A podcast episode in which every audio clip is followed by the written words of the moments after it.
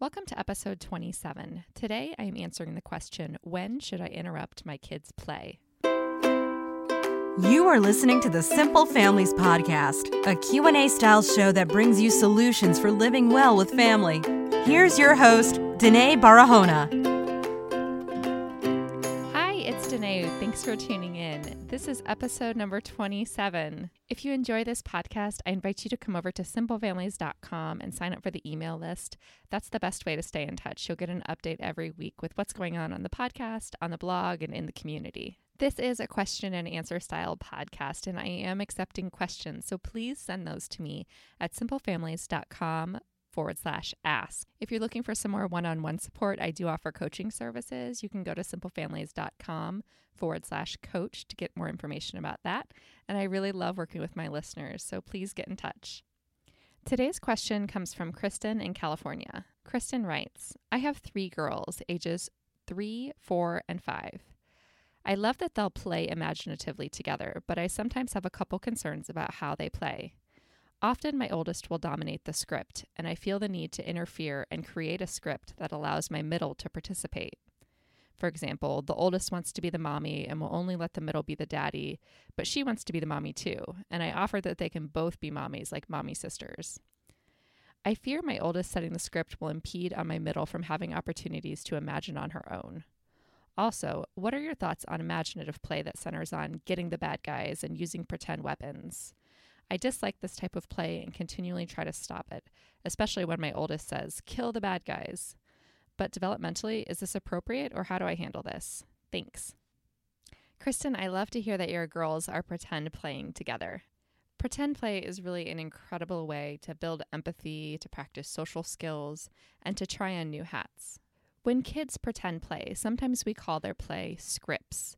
So they might have a script that today they're going to the grocery store, or today they are going to rescue a cat. A good way to imagine this is as if your three children were on a stage and they were actors, and they were working on a production to put together with a script. And often in this production, the parent serves as the director and the children are the actors. So the children will act and play out the script until the director or the parent sees something go astray, and then they intervene. So Kristen, it sounds like you are acting as the director of this play, and you're not sure how much you should let your kids improvise and sort of go at it on their own. You're unsure of when or if you should be interrupting. As parents, we have the tendency to act as directors in our children's play and really just generally in our children's lives. But here's why we need to change this. Our children aren't just any actors, they're improv actors. That means rather than the director running the show, the real genius is in the actors, in the storylines that they come up with, in the ways that they interact with each other, in the relationships that they build together, in the way that they feed off of each other. So as the director of an improv show, your job is to really sit back and let the actors do their work. The reason that it can be hard is because with improv, everyone really brings their own script. Each of your children are bringing their own script and their own ideas of the way that this production should move along.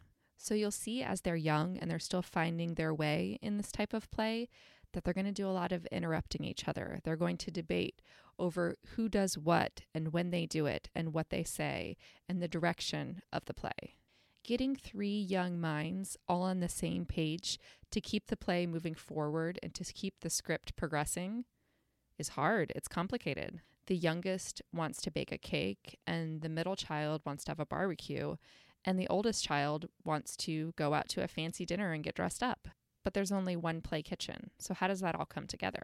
Because of these conflicting scripts and story ideas, kids often lean on parents to mediate.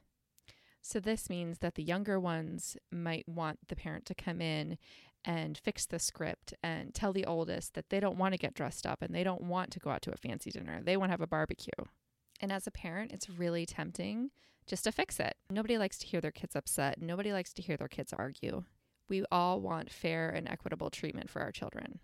But here's the thing. These scripts are early attempts at problem solving and building social skills and empathy. your children are really blessed to have each other, being that there's three of them, so that they can practice these things all the time, every day. They're practicing these skills now, so when they go out into the world, they can have successful relationships with people outside of the family, because they're going to need problem solving and social skills and empathy in their relationships in the real world. And they learn it through practice. And pretend play is one way that kids start to practice all these skills. So as tempted as we are to jump in and mediate and fix this when kids disagree, it's really important that we let it play out. I think this pertains particularly to the case where one child is sort of dominating and the other child doesn't seem to be getting their fair share of the time to shine. As in the case that Kristen described here, that her oldest would sort of boss around the other ones and the middle child wouldn't get a chance to imagine her own scripts and to set the stage for the play. When you come in and you force the oldest into letting the middle one have a turn and to letting her have her time to shine, you run the risk of undermining the confidence of your middle daughter. Because every time you come in and you do that, you could be sending her this message inadvertently that she can't do it on her own, that she needs you to do this for her, which means she's going to start relying on you more and more to mediate these situations. And they all are. And for your own sanity's sake, if you don't want a bunch of kids tattling on each other and you don't want them coming to you every five seconds to solve all the problems, I would try to let them work it out on their own. And as to the question about not liking the play that talks about killing the bad guys and using pretend weapons, I think that is absolutely developmentally appropriate. If you think about ten or twenty years ago, this was a very, very common type of play that you would see, particularly with boys. This interest in violence and killing is in no way exclusive to children. If you think about movies, they're full of this. That's sort of the adult's way of imagining these things. So I think a natural interest in these play scripts is completely healthy and normal. But I also think it's becoming more and more frowned upon in today's society, especially when you're using words like kill. So I completely understand your reservations about this. So my suggestion is to try not to interrupt the play when you hear this sort of thing. Attempt to go in and shift the script. So if you hear one daughter saying, "Oh, we're going to kill the bad guy," instead shift the script and say, "Let's capture the bad guy, and where are we going to put him after we capture him?" Start talking about capturing and rescuing and saving instead. As parents, it's definitely not our job to set the script, but occasionally if you do need to divert it and change the course, that's okay. So today's takeaway is to let your children play. Imagine them to be improv actors in training. They're all bringing their own scripts and trying to figure out the best way to make it all work together. And when it does work together, it's really beautiful. And when it doesn't, it serves as an excellent opportunity to problem solve and learn. That's going to wrap up episode twenty-seven. Jump over to simple families dot com and sign up for the email list. I look forward to staying in touch, and be sure to hit subscribe so you get all these new shows when they come out. I will talk to you soon. Thanks.